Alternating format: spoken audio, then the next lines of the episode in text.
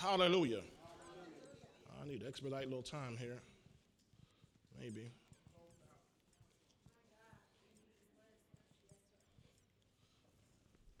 And we're going to look at Acts chapter 2, please. Acts 2 and verse 36. Acts 2, verse 36. You have that? Say amen. amen. Okay, we're going to read Acts 2, verse 36 through 39. If you have it, let's read all together. Ready, read. Therefore, let all the house of Israel know assuredly that God has made this Jesus, whom you crucified, both Lord and Christ. Now, when they heard this, they were cut to the heart and men and brethren, come on. Verse 38, come on. Repent and let every one of you be baptized. And you shall receive the gift. In verse 39, for the promise is to you and to your children and to all who are far off, as many as the Lord our God will call. Father, thank you today for the word that we're about to receive. I pray that each person who's gathered here this morning, Lord, would have open ears, open, open eyes, open hearts to uh, hear, to see, to understand your word. Let revelation flow freely, God. Let it not be hindered by anything. I pray, Father, that each person who hears, that their lives will be impacted and changed, and their families will be changed through the word of God today. We pray in Jesus' name. So be it. Amen, amen. and amen. Praise the Lord. All right, we've been talking about how there's a constant battle for the souls of men. All right? First of all, thank you, for, uh, Pastor Kim, for ministering on last Sunday. She did an awesome and excellent job ministering on last Sunday on Don't Give Up. Praise the Lord. Now, so we are in a constant battle for the souls of men, and everything, if you look around in our society, is tending towards and uh, it's, it's, it's part of this, this battlefield that we're in. We're in a battlefield, we're in a war zone. And as you know, whenever there are battles, there are and there will be casualties. You can't have a battle, you can't have a fight without there being casualties. Husbands and wives, remember that. When there's a battle, there's going to be casualties. Glory to God. Somebody's going to be injured. That's why the Bible says, we read this in Proverbs, that, that you stop a quarrel, you stop strife before quarreling starts. All right? That was yesterday's reading in Proverbs, right? Now, there's always going to be casualties in the battle. I, I looked up some, some numbers and I saw that historians estimate that in the United States of America, since the Revolutionary War, we've lost nearly 1.3 million soldiers or servicemen in all of our wars and, and battles. Nearly 1.3 million have been lost. In fact, 620,000 of those died in the Civil War alone. It makes sense. So a civil war that's going to be battle, going to be uh, much much casualty. Is that right? Yes, Praise God. But I thought I'd want to add these, these stats and let you see this. On any given day in America, there are more than 2.3 million people in state, federal prisons, local jails, and juvenile detention centers. Did you see that? On any given day in America, there are 2.3 on average million people locked up. Well, that may not mean anything to you because y'all are not locked up. But you know a cousin. You have a loved one. Somebody you know is locked up. And what we know is that disproportionately, that number with African Americans is extremely high. You understand that? There's a battle for the souls of men. Here's another, another st- stat for us. The Centers for Disease Control and Prevention show that 64,070 Americans died from drug overdoses in 2016. In one year alone, 2016, 60, over 64,000 Americans died of drug overdoses. That's a 21% increase from 2015. And we know the opioid crisis is only ticking up. Is this alarming to anybody? There's a battle for the souls of men. And here's one I think that probably bothered me more than any of those others. Each day in the United States of America, on average, over 3,470 high schoolers, that's grades 9 through 12, attempt suicide. I'll let that sit there for a minute. And on average in America, every single day, grades 9 through 12, these are 14 year olds, 15 year olds, 16 year olds, 17 year olds, 18 year olds. On average, every day, 3,470 or more attempt suicide. According to the CDC, suicide is the third leading cause of death in youth ages 10 to 24. There's a battle for the souls of men. It's very interesting. In fact, yesterday, my family and I, we were traveling across the Skyway Bridge. And uh, as we came through the toll booth there leading up to the bridge, the traffic was backed up a long ways, just as you crossed through the toll booth. And uh, we didn't know why the traffic was backed up so much, but as we began to get a little closer, I, I looked off in the distance, and I didn't say anything, but I saw off in the distance uh, flashing lights at the top of the Skyway Bridge. And instantly in here, this wasn't a car accident. Not at the top. And as we approached and finally reached the Skyway Bridge and got to the top, it was horrifying to look in the lane next to you and see an empty minivan parked at the very top of the Skyway Bridge, knowing this wasn't a car that had broken down, knowing this wasn't some car accident, knowing that what happened was someone in the middle of the day. It's it's it's about 1:30 in the afternoon. Be- I mean, was yesterday a beautiful day? It's the reason you live in Florida. It's the reason why you're not in Chicago. It's beautiful day, and somebody in the middle of the day was so distraught, had no control over their thoughts, no control over their emotions, and they ended their lives, their life. Why? There's a battle for the souls of men. Glory to God. We live in a danger zone. We live in a war zone. And the reason why is because everything in our society is tending towards or pushing people towards secularism and humanism. In other words, uh, everything about our society and government and business and education and arts and entertainment is pushing people away from God. Don't believe in God. Oh, how we as a nation lament, even as Floridians lament at the fact that 17 people, uh, including children, lost their lives on Wednesday. And they keep saying, What's going on in our schools? I can tell you what's going on in our schools. We've pushed God completely out of our schools. And without God, there's no protection, there's no covering, there's no hedge. Without God. And yet, the more these things happen, the more secular people become. Why? There's a battle for the souls of men. In fact, we learned yesterday that there, there was a, we received notices from a couple people, phone calls and text messages, and then we confirmed on the news that there's even been these copycat threats made about this coming week. That some uh, children have thought it would be funny, perhaps, to make threats against uh, schools, Pinellas Park High School, uh, Morgan Fitzgerald Middle School, even uh, uh, the Lealman uh, Innovative School. They, they've said we're going to go and we're going to kill people in those schools on Tuesday. Ha ha ha. Isn't this funny? No, fool, this ain't funny.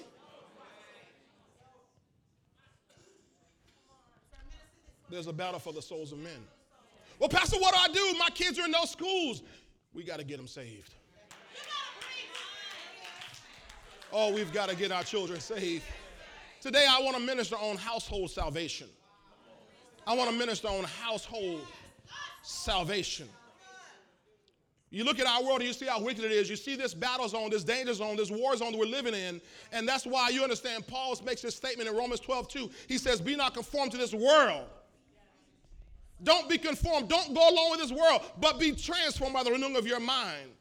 In fact, if you look at our, our text we were, we were in today, Acts 2, we stopped at verse 39, but in verse 40, uh, Peter makes this statement in his, in, his, in his message on that, that day. He says in Acts 2, verse 40, and with many other words, he, that's Peter, testified and exhorted. That word exhorted means to urge, to compel, to plead, to beg. I'm begging you.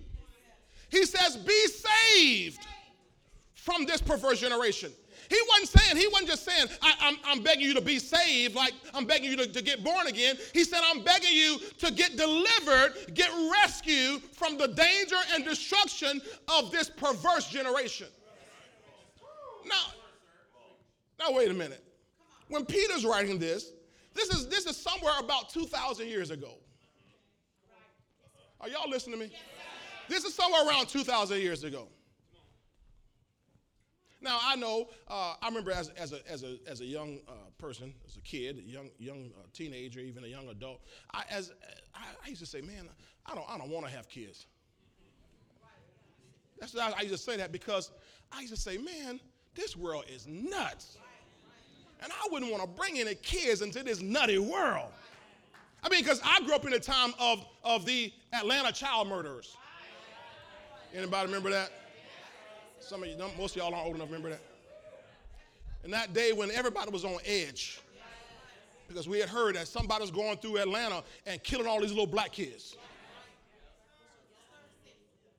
And so, and this was true, this was going on. And yet, here in St. Petersburg, my parents had us on high alert. Everybody here was on high alert. Things we started seeing happening and this was back in, in the 70s and, and, in the early 80s. And I'm like, Lord, I don't want to bring no kids in this world. Now, I, I thank God for my children. Now, I have four wonderful, uh, beautiful children, but I know some things different now that I didn't know then. And yet, Peter, 2,000 years ago, is saying, Be saved from this perverse generation. He's saying, Be rescued, be delivered. He said, Come out of it. Why? Because he knew some things were going on. Now, that word perverse, I gave that to you here a couple weeks ago. That word perverse is the, is the Greek word scolios, where we get our English word scoliosis from. Y'all remember that? Which means crooked, so uh, curv- or curved. So be safe from this crooked generation. Do you think is the crooked generation we're living in? I said, do you think is the crooked generation we're living in? People will call you out of your money, out of your eh, everything. It's crooked. Crooked in sports. Isn't that right, Tony? They know who's going to win this stuff. Crooked in, in the government. Crooked in the schools. Come on now. Crooked in the nonprofits. Y'all ain't saying much to me. Curved. Metaphorically, perverse. Our nation is just inundated with perversion. It's all over the place. You can't, you can't turn on your television without seeing somebody kissing and all. I mean, I remember back in the day, Flintstones. I'm the Flintstone generation. Fred was over here, Wilma was over here. Barney was on this side, Betty was on this side. Right? Not today. You can turn on six o'clock in the morning. When back at six o'clock in the morning, all he had on was cartoons. Now, boy, they're playing all kind of stuff on TV. Perversion, wicked, unfair, surly, or unfriendly. That's what we're talking about here. This, all this road rage is being, people being unfriendly, forward or contrary. Give me that same verse, Acts 2.40 in the, in the Message Bible. And this is what Peter says in the Message Bible, Acts chapter 2, verse 40, in the Message Bible. See what he says. He says, He went on in this vein for a long time, urging them over and over again get out while you can, get out of this sick and stupid culture. So he's not saying leave the world, he's saying get out of the culture. We're in this world, but we're not supposed to be of this world. Are y'all hearing me this morning? Get, give me 2 Timothy chapter 3, please. 2 Timothy 3. I'm going to move this quickly so I can get to where we want to get to. 2 Timothy 3, verse 1 through 5 in the New Living Translation. In the New Living Translation. Glory to God. Let's, let's, see if, let's see if what the Bible said 2,000 plus years ago is for right now. Is the Bible true or not? When all your cousins want to argue the Bible isn't true, let's see is it true. Let's see is the Bible true. Remember, this, this wasn't written yesterday. I've had my Bible for several years. This, this was written 2,000 years ago. All right, here's what, here's what the Bible said. Paul said, he said, You should know this, Timothy, that in the last days there will be very difficult times. Your King James says perilous, which means dangerous times. Are we living in dangerous times? Glory to God. So let's see if the Bible is true. Verse 2. He says, For people will love only themselves and their money. Check. They'll be boastful and proud. I'm doing Justin over here. Scoffing at God. Isn't that what they do? You know, to scoff at God means God ain't real. I don't want to hear none of that God stuff. Scoffing at God. Then he says here, disobedient to their parents. Discount double check on that one right there. All kind of hard head, nappy head kids, oh boy. Smelling their must, smelling their funk. Think they have rights. You don't have no rights. I didn't, I didn't have rights when I was a kid. I had a right to clean my room. I had a privilege to stay there.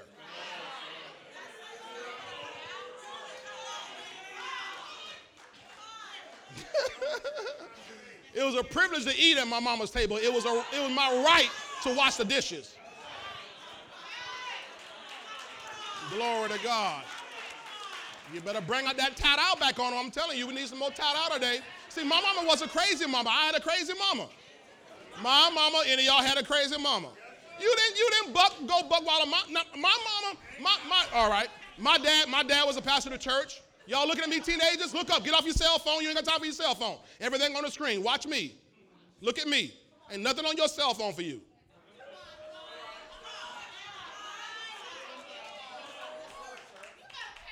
Because I'm helping you. I'm not preaching this for my health. My dad will be preaching, and my mom will be sitting over there in the mother's corner. And I'll be way on back there with all the girls. And, and my friends, you know, guys was there too, but you know, I wasn't there for the guys, I was there for the girls. I just, I told you, I, I confessed it. So I'd be over there, back in the day, I'd be sitting over there, boy, and cutting up, boy, and talking and smoking and smacking and chewing gum and everything. My mom from across here to way back there would look over me like,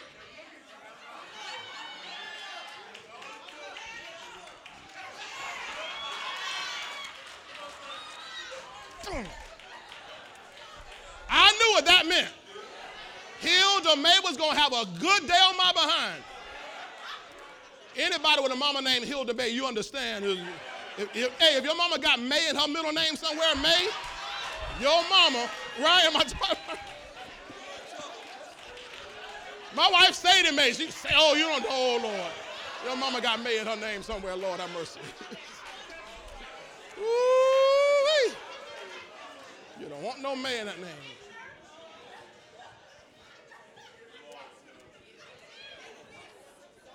Disobedient to parents. So check. And ungrateful. Check, check. So the Bible's right. They will consider, now this, this isn't just about kids, this is everybody. This is okay. They will consider nothing sacred. That's what we are. Check. People steal from the church today. Verse 3. Verse 3. They will be unloving and unforgiving. They will slander others. You know what slander is? They talk about you, dog you out, throwing shade on you. Y'all know his kids throwing shade. Y'all know y'all adults throwing shade.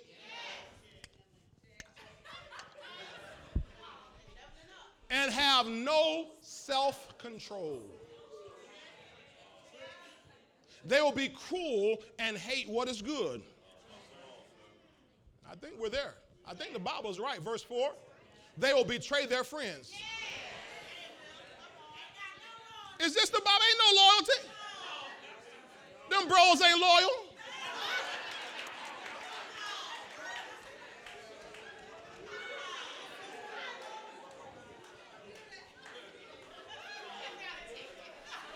I think I get a ticket for that. All right. I'll pay my fine later. Praise the Lord. They'll, they'll betray their friends, be reckless, be puffed up with pride, and love pleasure rather than God.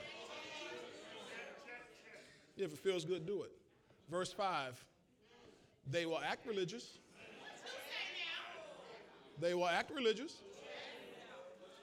but they will reject the power that could make them godly. Look at this last line. Look at this last line. Stay away from people like that.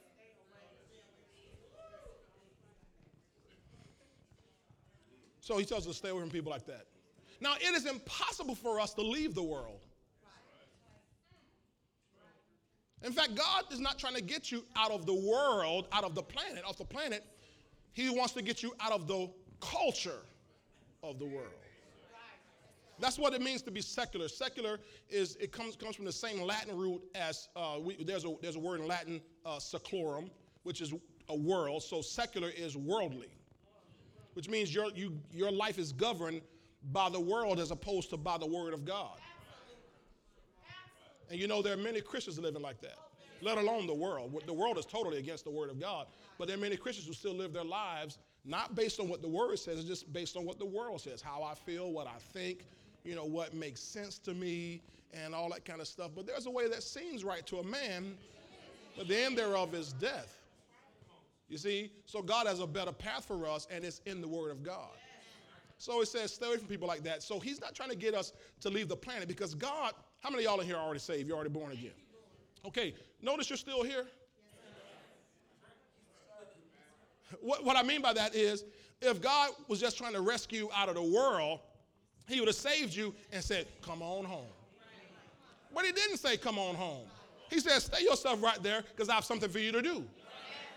So you and I, we're here, but we're not to live like we're here. We are here as ambassadors. are y'all hearing me on this? When, if, you were, if you were an ambassador uh, to, let's say, for example, Haiti, all right? You're from the United States of America. You're an ambassador to Haiti. You're not supposed to go there and live like the Haitians. You're there to, to, be, to be around the Haitians, but to influence them and, and to, to make things uh, amicable between the Haitians and the U.S. Are you following me? So you and I are, the Bible calls us in 2 Corinthians 5, we are ambassadors for Christ. So, as ambassadors for Christ, we're not to live like the world, but we're here to influence the world to bring an agreement. The Bible says that He's given us in 2 Corinthians 5 the ministry of reconciliation.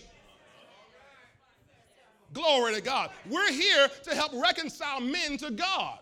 We're here to rescue other people out of this dark world, out of this evil world, out of this danger zone that they're living in. Do you understand you have answers sitting all on the inside of you? Do you understand you are the answer for the world today? That's why God left us here.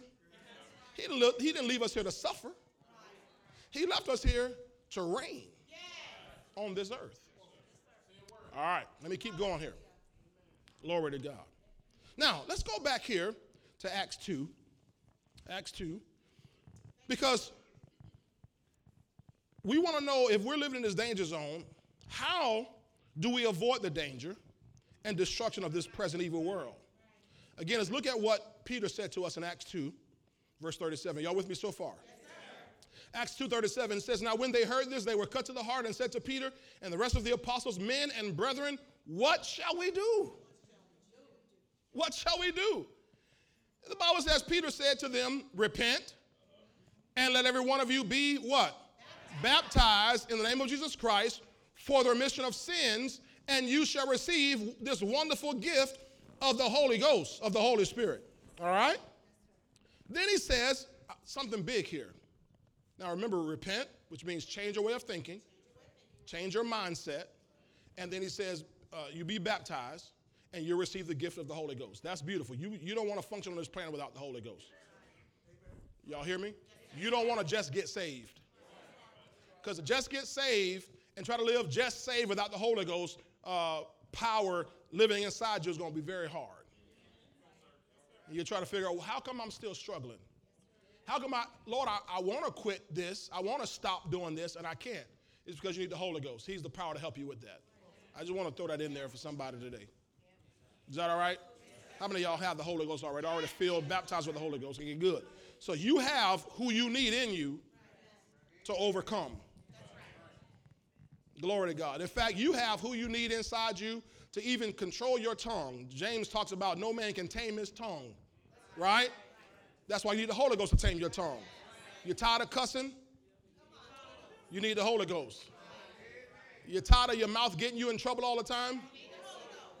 You know you can get in trouble without cussing. So you need the Holy Ghost to help tame your tongue because you can't do it. The Bible says no man can tame the tongue. Got it?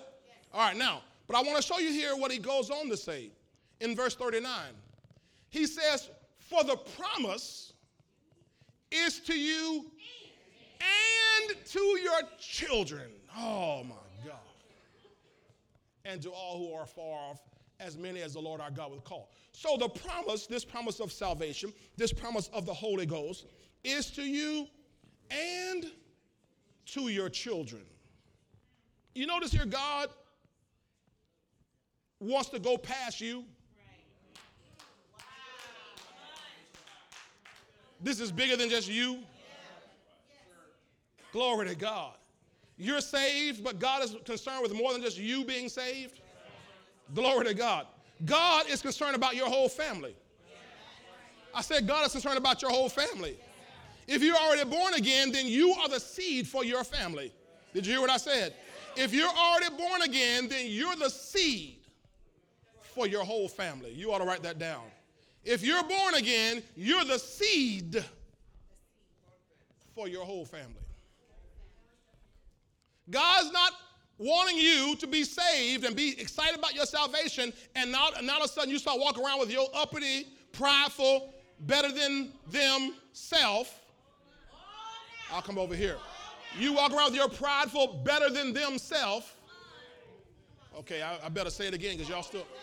A lot of us get messed up in our salvation. We start feeling like we're better than them, our family, because I'm the one saved. They still out there shucking and jiving, fooling around. They in the world. They crazy. Yes, I know they are. But you are the seed for them. And God's happy you got saved, but when he when you came to him, he had your whole family in mind. Oh my God. He's not satisfied with just you. God wants his whole family back. I gave you this scripture here a couple weeks ago. Get on the screen real quick. Ezekiel chapter 18, verse 4. Ezekiel chapter 18, verse 4. I want everybody to, to have this. Every eye to be on this scripture right here. Ezekiel chapter 18, verse 4. Y'all looking at this? Glory to God. God says this Behold, all souls are mine. The father of the, of the son, soul of the father as well as the soul of the son is mine. You see that? So all souls are his. So God's excited about you getting saved. But oh boy, he wants your, your sister saved. He wants your cousin Pete saved. He wants your, your Uncle P. Heffy saved. Your Uncle June, y'all, y'all got Uncle June Bug. God wants them all saved. God wants that old no good son from that old from that old no good daddy. You know that no the no good baby daddy you got? God God wants y'all ain't saying to me. God wants them saved. And see, the problem is we keep putting our mouths on them in a negative way as opposed to saying, God, I want you to use me to win my whole family. We run them down with our mouths. And all the time, I'm praying they get saved. Lord, I stay sure need to get saved. Well, stop running them down with your mouth, child. It takes as much, just as much energy to pray for them, to lift them up, to intercede for them as it does to run them down. So instead of running them down, why don't you lift them up? Oh, y'all don't want to hear that. All right, okay. Let's keep going here. Let's keep going here. Let's keep going here. So this promises you and your children. So again, if you're already born again, you're the seed for your whole family. You are the seed for a righteous family tree. That's good. You are the seed for a righteous family tree. Glory to God. I don't care if you came, you were, you were in a family that ain't, nobody knew God, nobody served God, nobody knew nothing, nothing, not a thing about God, and you got saved. Once you got saved, that changed the whole family tree. You got to see it. You got. I'll show. To, I'll show this to you here in a minute. All right, now watch this. Again, God is a God of families. I want you to, sh- to see something. Look at Genesis 17 and verse 7. Genesis 17, verse 7. Everybody brought your Bible? Glory to God.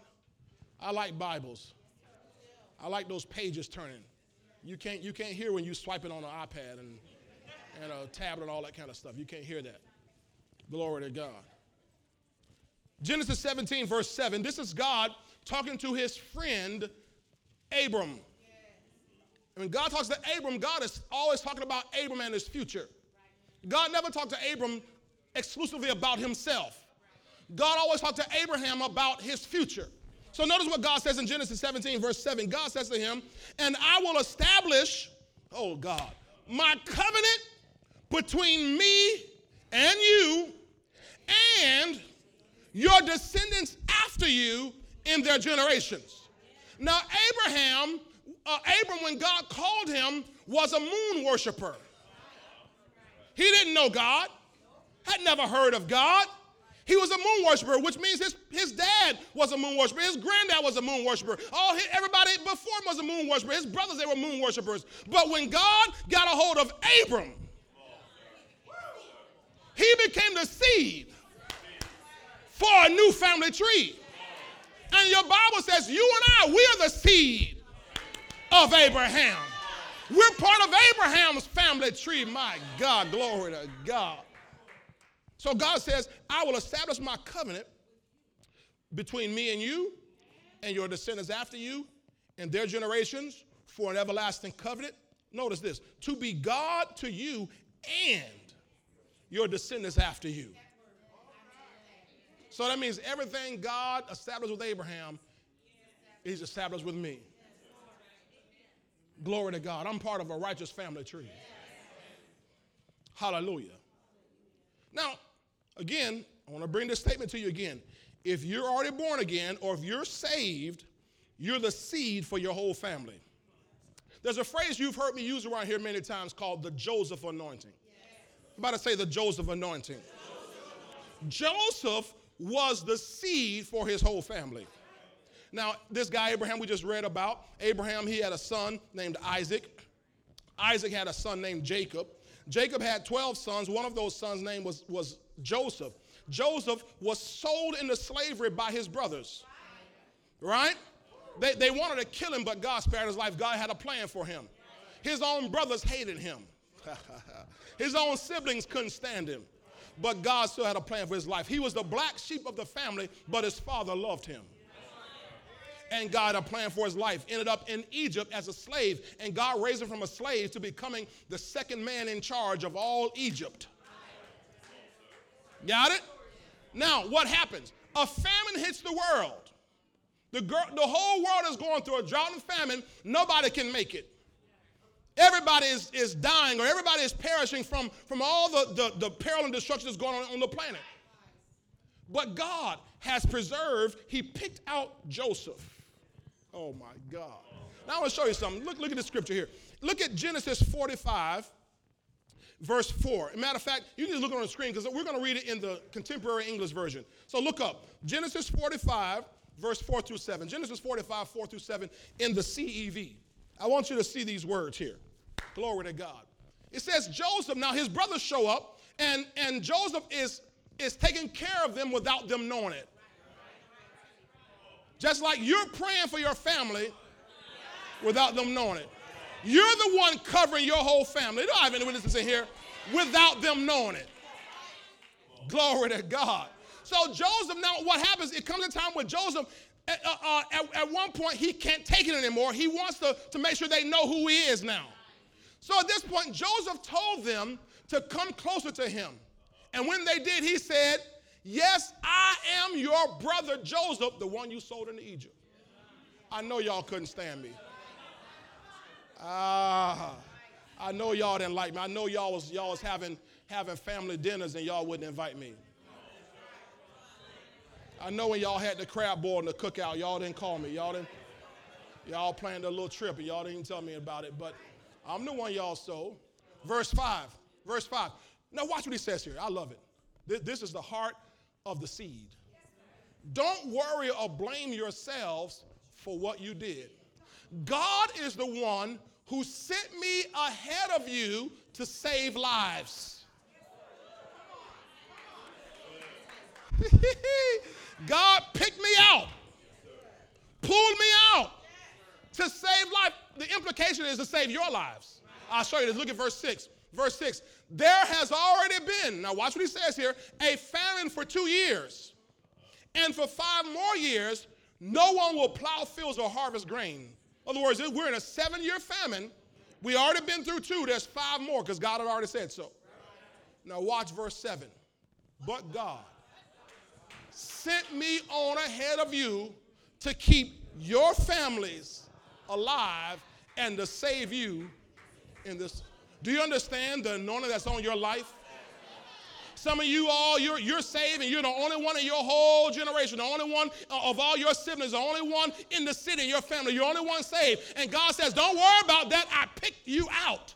I called you. I chose you. And because you cried out, I heard you. And I'm going to use you to save your whole family. Don't forget about them. Don't despise them. Keep praying for them because I have a plan. My plan is bigger than just you, child of God. My plan is for your whole household, your whole family to be saved. Give God a shout about that.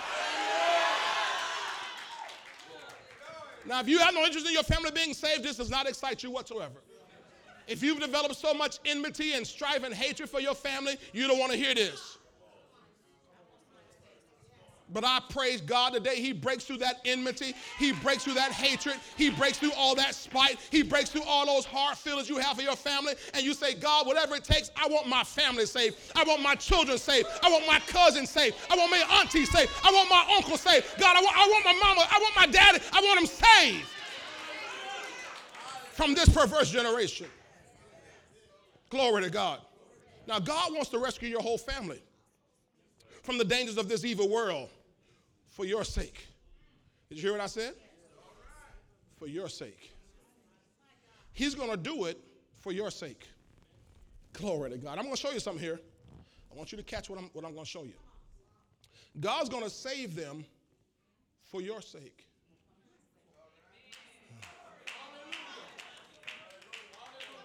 I don't want you to forget this. You're the seed. Tell your neighbor, you're the seed. Oh, tell somebody who really cares. Tell them you're the seed for your whole family. Tell them on the other side, don't give up on your family. Tell them, keep praying. Keep asking God. Keep looking for them to come in. Because God's going to save them and deliver them and rescue them for your sake. Other words, because you're the one interceding. Somebody has to stand in the gap. I said, somebody has to stand in the gap. Somebody has to stand, somebody has to intercede. And because you're in, now you're the one to be like Harriet Tubman. Go back. I know you're free, but go back. I know you've been delivered, but go back. I know you're out, but go back and hold the door open for them. Come on in to the kingdom of God. All right, all right, now, now sit down. I want to show you something here. I, want to show, I just got a few minutes left here. Just got a few minutes left. Oh, your family's to be saved. And I declare it's to be this year. It's to be this year. You've been praying. It's to be this year. This is their time. You've been standing, you've been praying. It's going to happen this year in their life. All right. All right, all right. Glory to God. Glory to God. Look at Luke 17 real quick. I want to show you something. Luke 17. Luke 17. Oh my, I mean, are we already seeing this happen? I mean, really, in our church, are we already seeing this happen? People you thought would never be in church. People you might you thought might never come down the aisle. People you thought might never get back. They got baptized. Yes! For your sake. God knows you're praying. Oh, glory to God. Glory to God. Luke 17, I want to show you something because, because this, this world, this world is, is in a mess, and there's a lot of danger and destruction happening right now. Look at Luke 17, 22. I want to show you the time that we're in. Okay? Luke 17 and verse, uh, glory to God, 22. I got I got a speed read on this. So y'all keep up with me, all right? Verse 22. Then he, this is Jesus, said to his disciples, The days will come when you will desire to see one of the days of the Son of Man, and you will not see it. And they will say to you, Look here, look there. Do not go after them or follow them.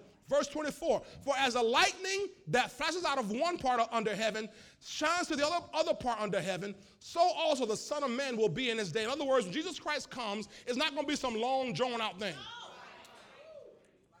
When, when the rapture happens, it's not going to be, well, this is going to take six, seven days to make it happen. It's not going to be like three hours. He's going to come, bam! If you're saved, you're caught up. Even if you died before he came. Boy, do you know that they bury people, put them in a casket, put the casket in a, they lock the casket, put the casket in a, in a concrete vault, then put them six feet under. But when the Jesus Christ the sky, boom. All the dirt in the world. I don't care if they've been cremated. And you spread their ashes all over the Tampa Bay.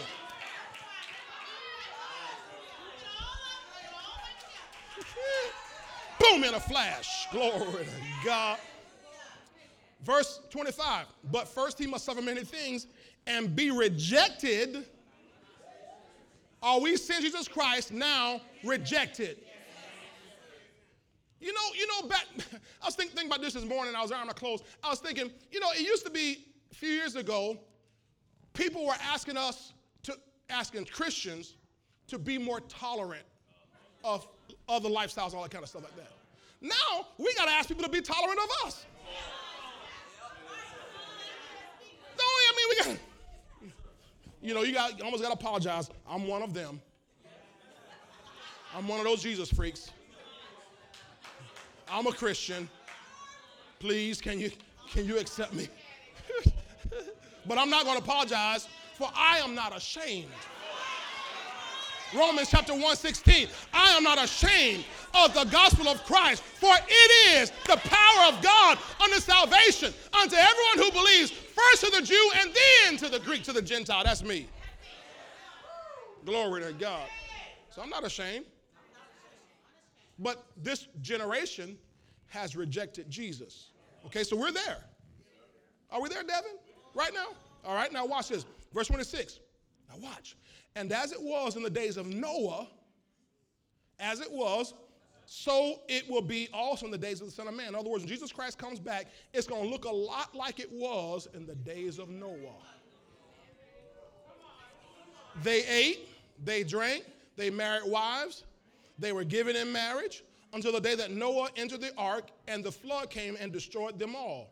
Verse 28 Likewise, as it was also in the days of Lot. Now remember where Lot was. Lot was in an area called Sodom and Gomorrah, okay? He said, as it was in their days, they ate, they drank, they bought, they sold, they planted, they built. But on the day that Lot went out of Sodom, it rained fire and brimstone from heaven and destroyed them all. All right. Now, so let's go. Y'all have a few more minutes, right? Okay, I still got a few minutes on the clock anyway. So, so go to Genesis 7 and verse 1. In Genesis 6, I don't have time to, read it, but Genesis 6, you'll see where God tells, tells uh, uh, uh, Noah, I've had it. These people, so they, they off the chain. God said that many years ago, off, people off the chain. Glory to God. And he said, I'm going to destroy the whole planet. I'm going to destroy it. He said, in fact, he said, I repent that I even made man. I'm sorry, they out there cutting up. I mean, they cutting up bad. Y'all ever seen people just cutting up? God was like Bill Cosby, I brought you in this world, I'll take you out. So he's, he's ready to, to destroy. But watch this Genesis 7, verse 1. Then the Lord said to Noah, Come into the ark. Now, in Genesis 6, God told him how to build this ark because it's going to rain, it's going to flood. What's the flood? It's rain. What's rain? Because they've never seen rain. So God said, Build this ark. Trust me, dude, it's going to rain. It's going to be a flood. Okay? So then the Lord said to, to Noah, Come into the ark, but watch this next line between the commas. You and all your household. Watch this. Because I have seen that you are righteous before me in this generation. Are y'all seeing that here? So he had him build the ark because you read, you read in Genesis chapter 6, the Bible says Noah found grace or Noah found favor in God's eyes. In other words, Noah stood out from everybody in, on the whole planet. God looking out, seeing all this evil, all this mess, all this foolishness, and he says, but there's one guy, Noah, Noah served, Noah's heart is right. Now, I didn't mention his wife's heart was right. Didn't mention his son's heart was right. Or his son's wives, that their hearts were right. It just said Noah was righteous. But God said, You and all your household. In other words, I'm going to save your wife and your sons and your daughters in law for your sake. Everybody say, I'm the seed for my whole family. Glory to God. Now remember Jesus said, as it was in the days of Noah, then he said, as it was in the days of Lot. Look at, look at Lot here, Genesis 19. Look at Genesis 19, verse 12. Y'all got a few more minutes here? Genesis 19, verse 12. Glory to God. The Bible says, now what happens? They're going to come. God has decided, I'm going to destroy Sodom and Gomorrah. Sodom and Gomorrah is off the chain. There's the main issue was sexual perversion of all kinds. Got it? So God said, I'm going to destroy it. And God said, Jesus said to us over in Luke that when he comes, it's going to be the same way. Look around, look around. Is it the same way? So he's coming soon. Say, neighbor, it's almost time. My wife was talking about this yesterday. Was that yesterday you talking about looking at my Gucci? It's about that time. That was you. That was you. That wasn't me. That was you, yeah. I said, look at you, your urban self.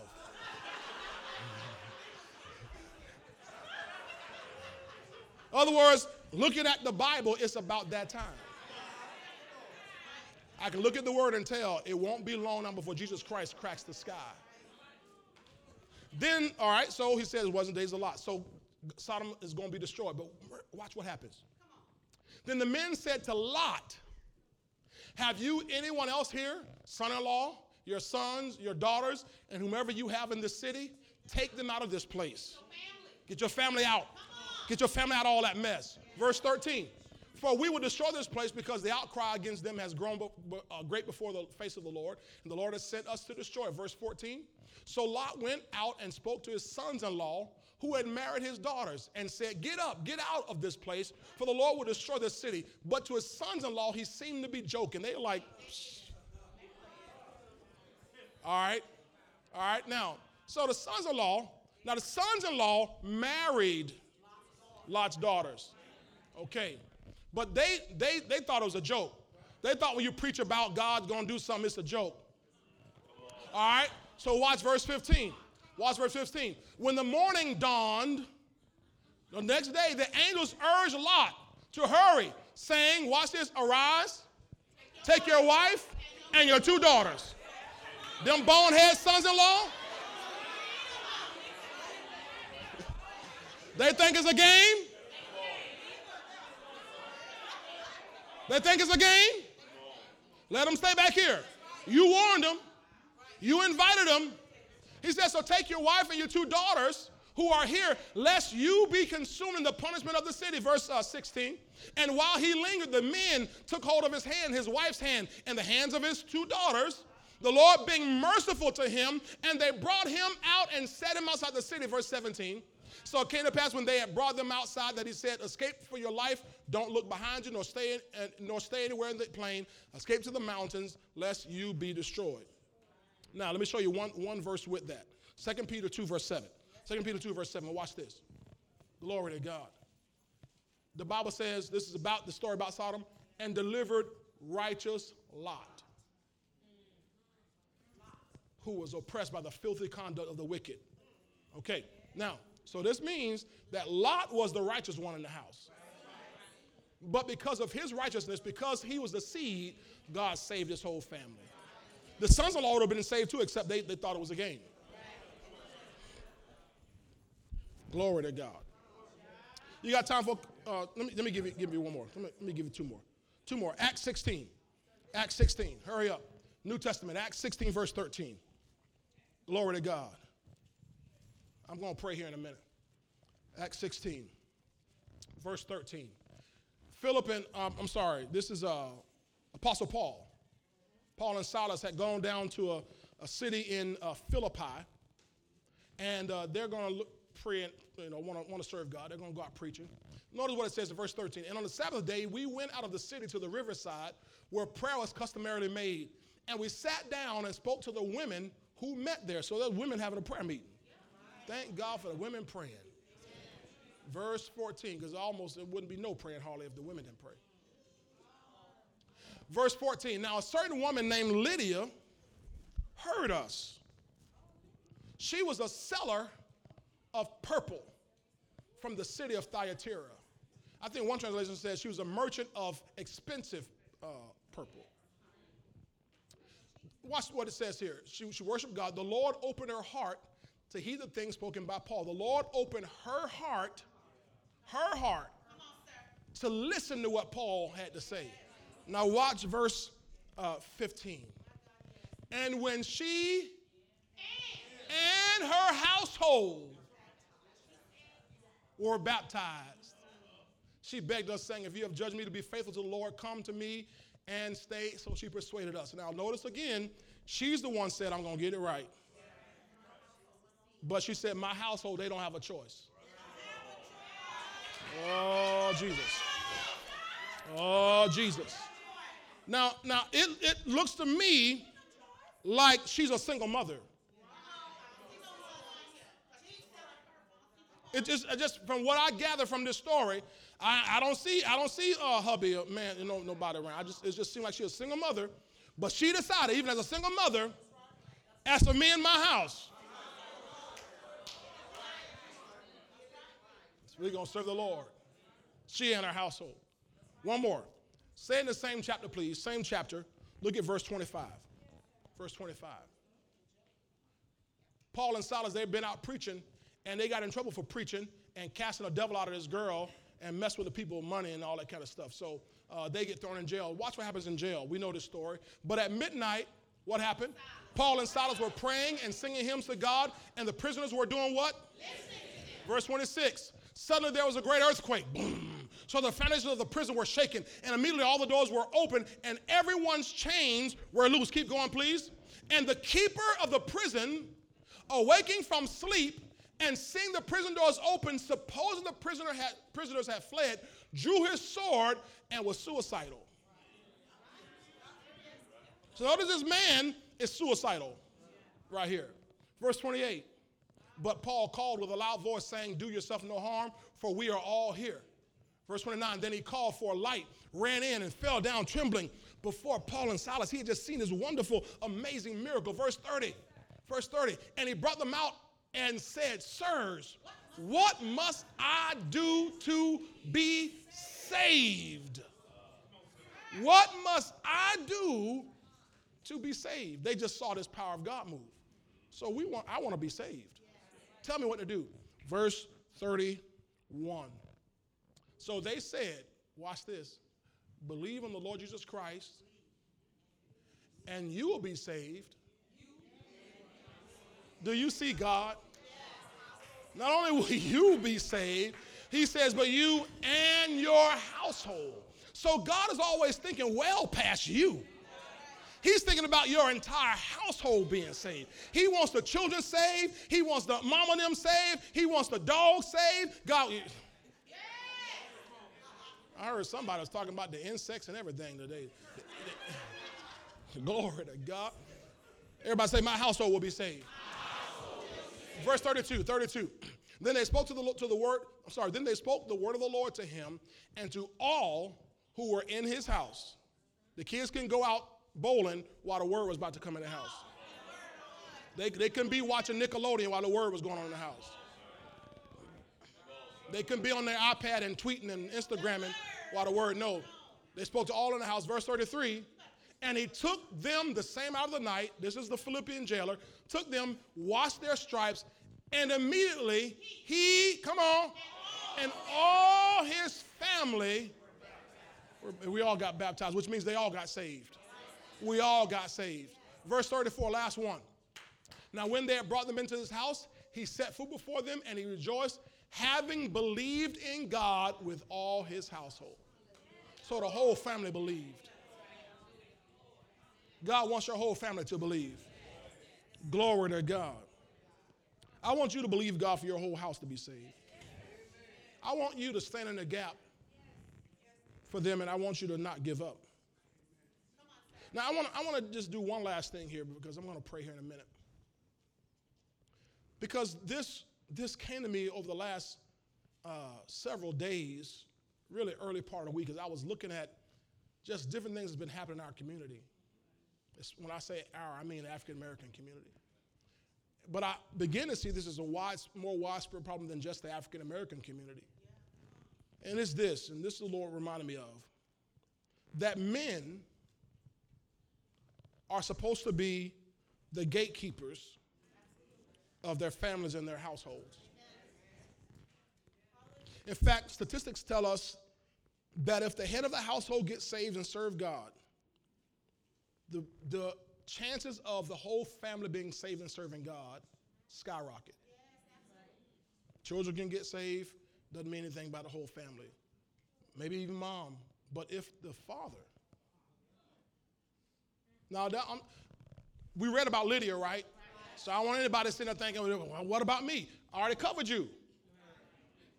You, Lydia. I'm talking about today, men. I know this isn't Father's Day, but I, this is the Lord put on my heart. I can't wait to Father's Day. Between Father's Day, we could lose more kids.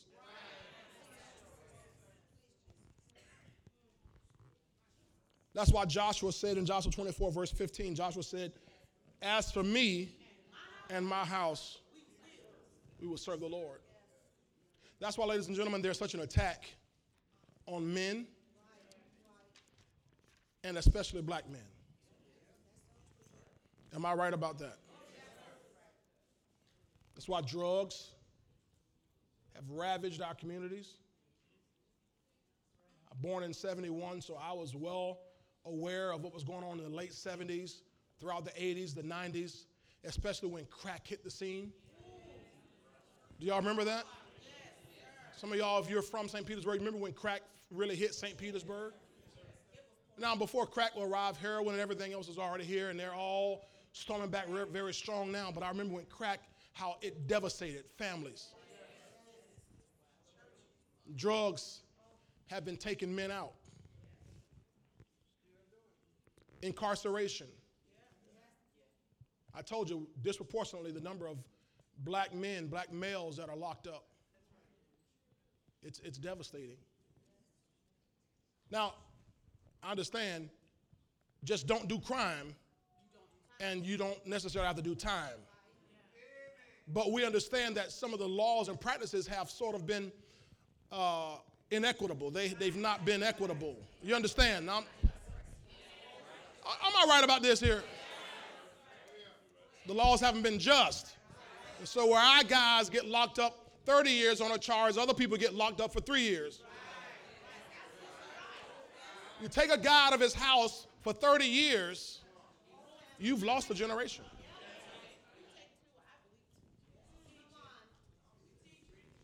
Am I right about this, y'all? Murder. Just talking about our community. Murders. Black on black crime. Murders have been ravaging our community. And it's mostly men. Adultery. black men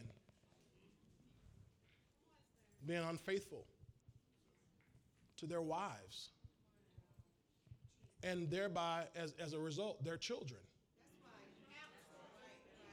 Because a guy is so selfish that all he can think about is himself for a few moments or for a few years. And when you, the Bible says a man who commits adultery will be brought, brought to a piece of bread. In other words, you'll end up poor. So if you are caught up in that, there's no way your family can prosper. Y'all don't want to hear what I'm saying to y'all. I can just quit now if this is all right with you. These are issues that plague our families and our communities. Here's another one people don't think about overworking.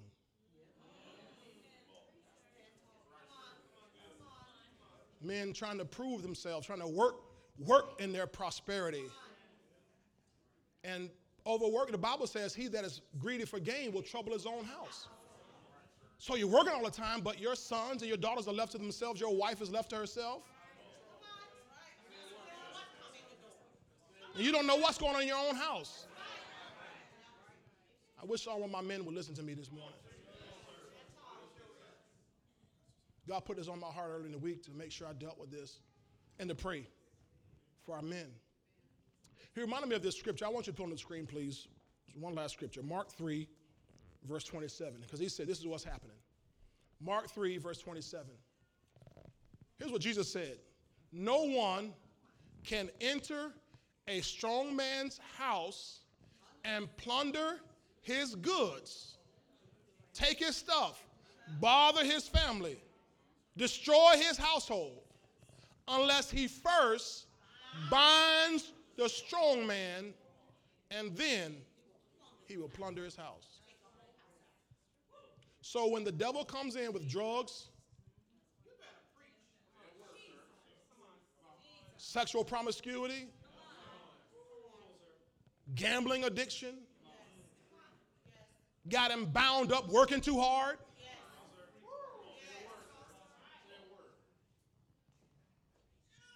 He's binding them up. The devil binds the man up.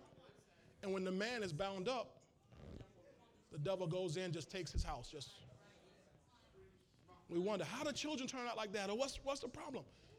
And you, you know anybody who works in the school system, anybody who works in the correctional system already knows for yourself. You, you do the surveys, find out how many of those who are in the systems did not have the presence of a reliable father. Not even a question about it. Now, God wants your whole house saved.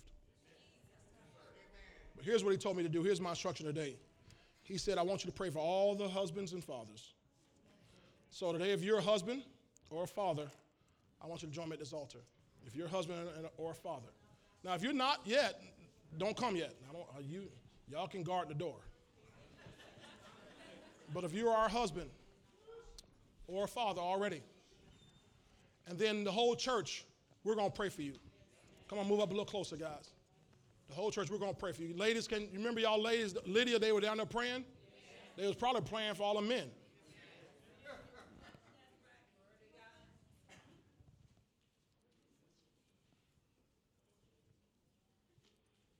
Glory to God. We're blessed to have a whole group of strong men up here who I believe these men are not going to get caught up in drugs and not get caught up in adultery, not get caught up in gambling, not get caught up in working too hard, trying to make dollar out of 15 cent and struggling, leaving their wives, leaving their children, all left to the devil, not getting bound up by the, by the devil. But we're going to pray for them. Y'all ladies going to help me? Yes, rest of you guys going to help me? Let's pray. Father God, we come to you this, this afternoon and we just first want to thank you for the word we have received. Thank you, Lord, today that, Lord, you're the God of household salvation. God, we know that, Lord, you want families saved. You said one of your titles, we call you the God of Abraham, Isaac, and Jacob. You said in your word, you set the solitary in families. God, you're not a God of just one or an individual. You're God of families. You said in your word, except you build a house, they labor in vain who build it. So, God, you're all about building a household, you're all about building families. And Father, today we present before you, we pray for these men fathers, husbands, men of God who we declare they're champions. These are good men. These are solid men. These are mighty men of valor. These are mighty men of God. These are righteous men. They love their wives. They love their children. They love those you've placed under their, under their care who are not even their children. You said, Father, the glory of a man is his children's children. Which means that God, even their grandchildren, they love and their prayers, their lives are working for their grandchildren and their great grandchildren. Even those who've not been born yet, those to come, they're leaving a legacy of faith, a legacy of righteousness.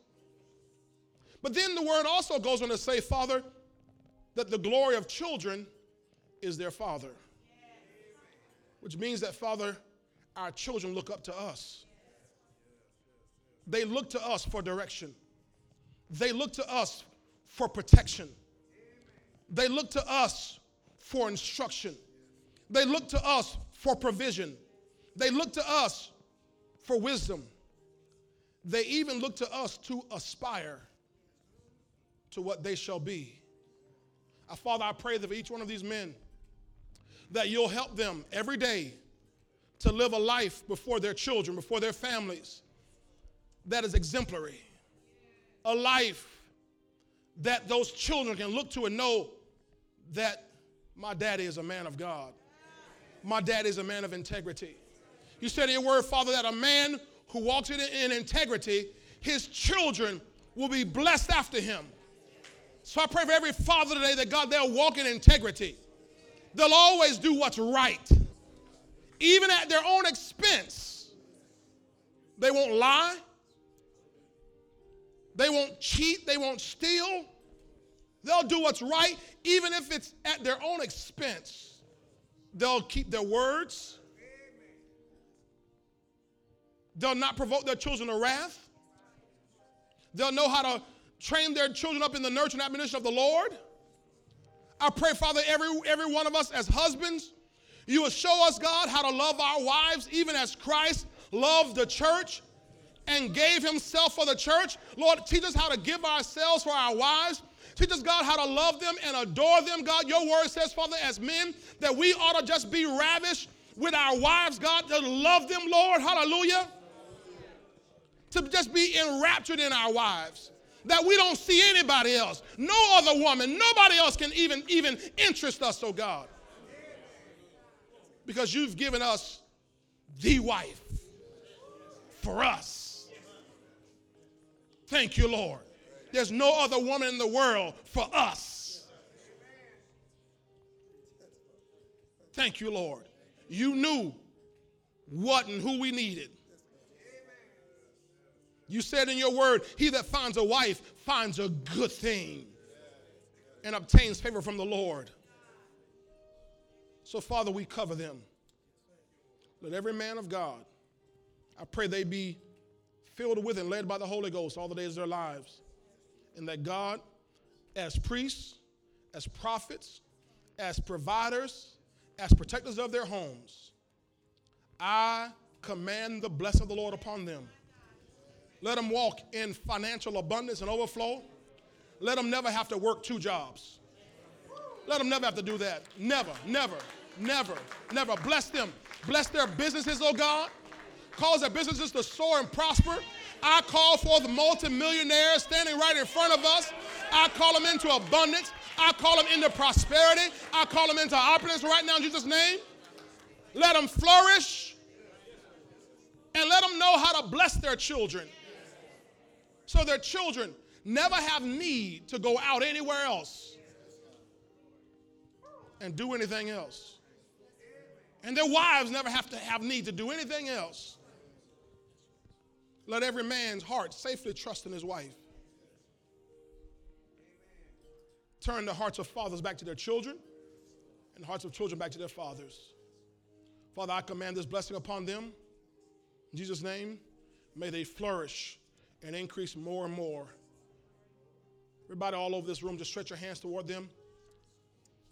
And just, just pray, just, just, just about 30 seconds, just pray. Pray in tongues, pray in English, and just release. Come on. Matter of fact, I want you, just ladies all over the room, whoever you are, although, just speak blessings over them. Come on, use your voice. Let these men hear you speaking blessing over them. Come on, raise it up like, like you're on that seaside with Lydia. Raise it up like you're over there with Lydia. Let them hear. Let these men know they're not out here by themselves. Let them know we don't think they're all dogs. Let them know we, we know they're men, mighty men of valor, mighty men of integrity and holiness and godliness. These are good men. Good men aren't hard to find. These are good men, quality men, holy men of God, worthy men of God, pillars of our community, a blessing to us. A blessing to us.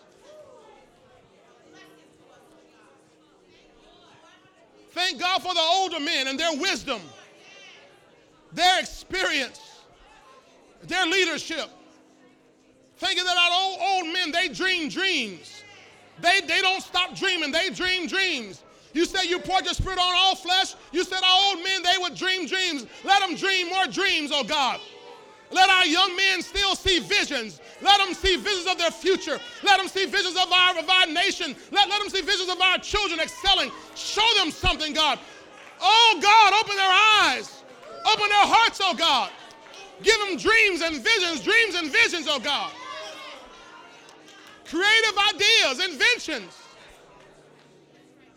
Hallelujah.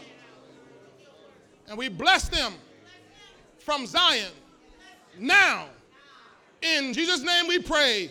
Everybody who agrees, shout amen. Amen. Amen. I give God a great hand of praise for these men and for the word.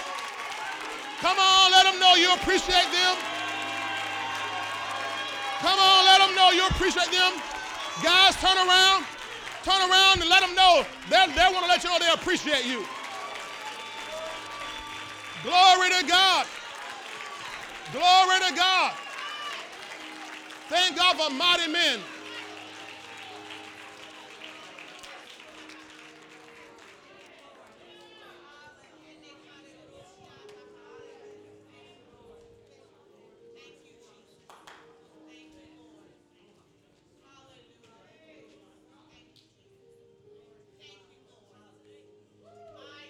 When you have time, you read 1 Samuel 30, story about a city named Ziklag. There's a man named David. We know him as King David, but he wasn't king then. He and his men were off somewhere else.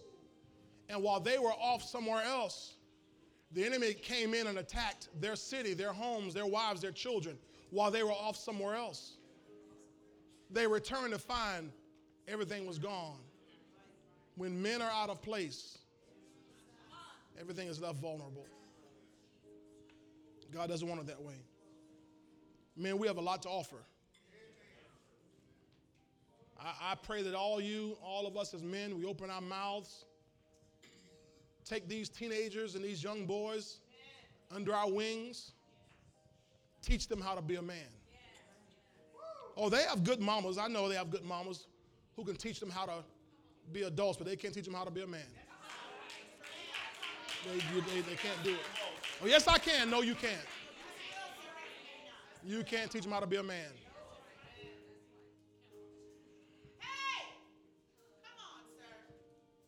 You can teach them how to pay a light bill, but not why.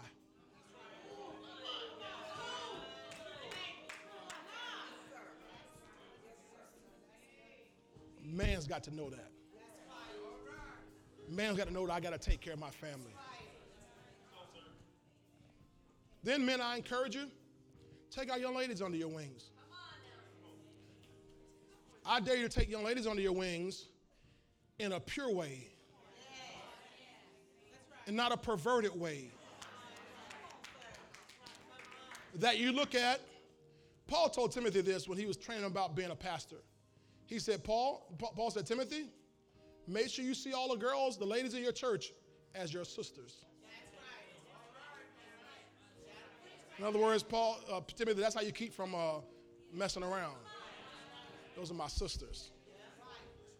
So, men, I encourage you. See those young ladies, these ladies as your sisters, and those girls like your daughters.